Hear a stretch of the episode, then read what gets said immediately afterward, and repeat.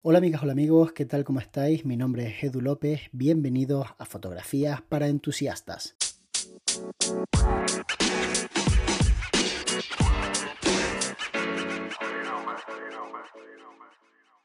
¿Os habéis fijado que muchísimos creadores de contenido y personas que se dedican profesionalmente a disciplinas artísticas ponen como muy en valor el hecho de viajar para trabajar?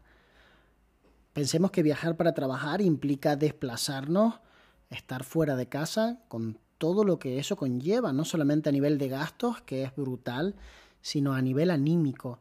Un día fuera de casa equivale para mí a tres días trabajando desde mi oficina.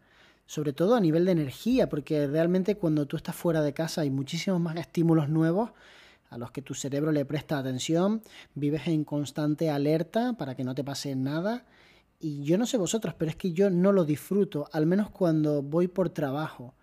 Entonces me pasa muy a menudo que tengo que trabajar fuera de mi isla y la gente me felicita como si fuera un logro, cuando yo pienso realmente que el logro sería poderme ganar la vida en el lugar donde vivo.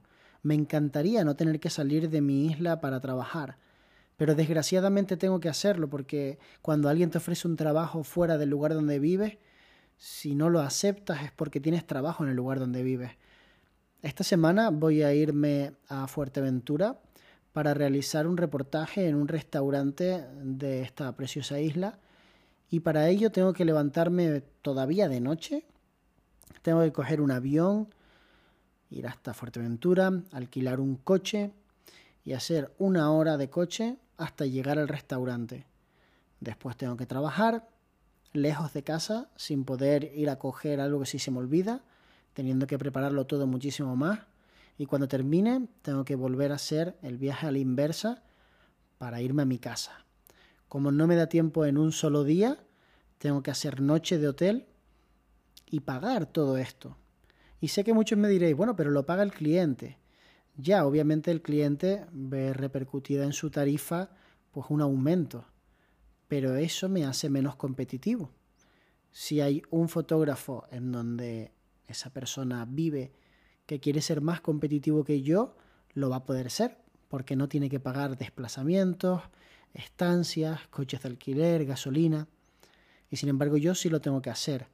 O dicho de otra forma, yo facturo una cantidad mayor de dinero, pero realmente lo que me queda neto es mucho menos y no hablemos ya de a cuánto me sale la hora de trabajo, porque yo para hacer un trabajo de X dinero voy a tener que estar dos días fuera de mi casa, cuando ese dinero lo ganaría en prácticamente un par de horas o tres estando aquí donde vivo.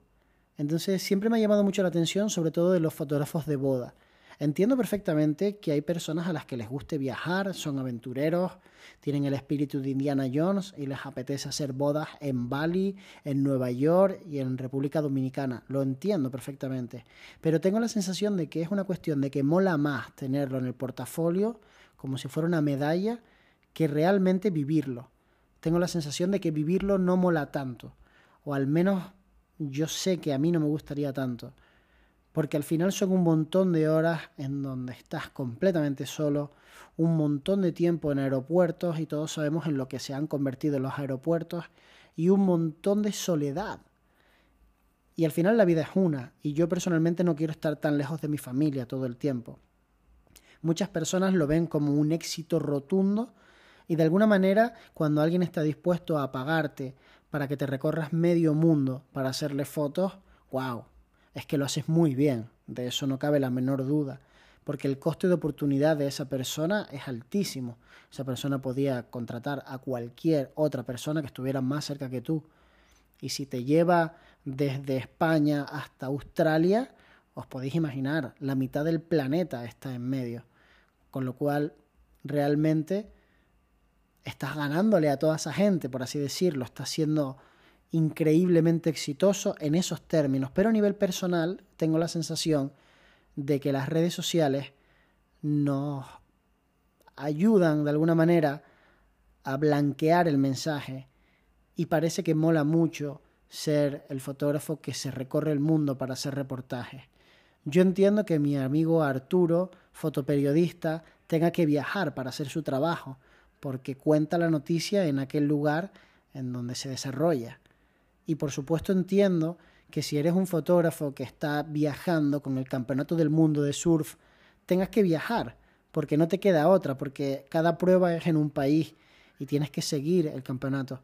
Pero cuando tienes la posibilidad de trabajar en el lugar donde vives, no sé hasta qué punto mandar el mensaje en redes sociales de que es súper guay viajar para trabajar es algo real o es postureo. Tengo la sensación de que hay un poquito de postureo y en algunos casos mucho postureo. Al menos en los míos, cuando me veáis viajando, si me veis muy feliz, o es porque he comido algo que estaba muy rico, o es porque os estoy mintiendo.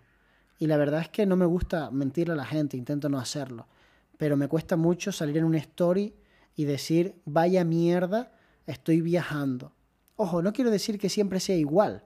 Por ejemplo, tengo una boda en Sudáfrica y la verdad es que estoy deseando ir, pero porque no conozco el país, no conozco Sudáfrica, nunca he estado, no sé si alguna vez iba a estar, si no iba a ese reportaje, y de alguna manera me mola la idea de viajar en ese caso en particular, porque el destino me parece que está muy guay y porque sé que voy a tener tiempo para ver cosas, pues como un safari y ver animales increíbles en libertad, y eso me encanta. Pero lo que es viajar en sí mismo me parece la peor mierda que hay. Me dan pesadillas de pensar en viajar hasta Sudáfrica. O sea, si hubiese una forma de teletransportarme y aparecer allí, de absolutamente 100 de cada 100 veces lo haría. Porque de verdad que no me hace ninguna gracia viajar y cuando veo a las personas que mientras están viajando están en plan, ah, qué guay, esto de ser famoso y viajar para trabajar, siempre me ha parecido una falacia enorme. Me encantaría saber qué opináis de esto, así que voy a abrir una story con un box para que me deis vuestra opinión y me digáis si realmente creéis que mola mucho trabajar fuera de casa o si realmente está muy sobrevalorado. Espero que te haya gustado el podcast y nos vemos muy pronto. De hecho, nos vemos mañana.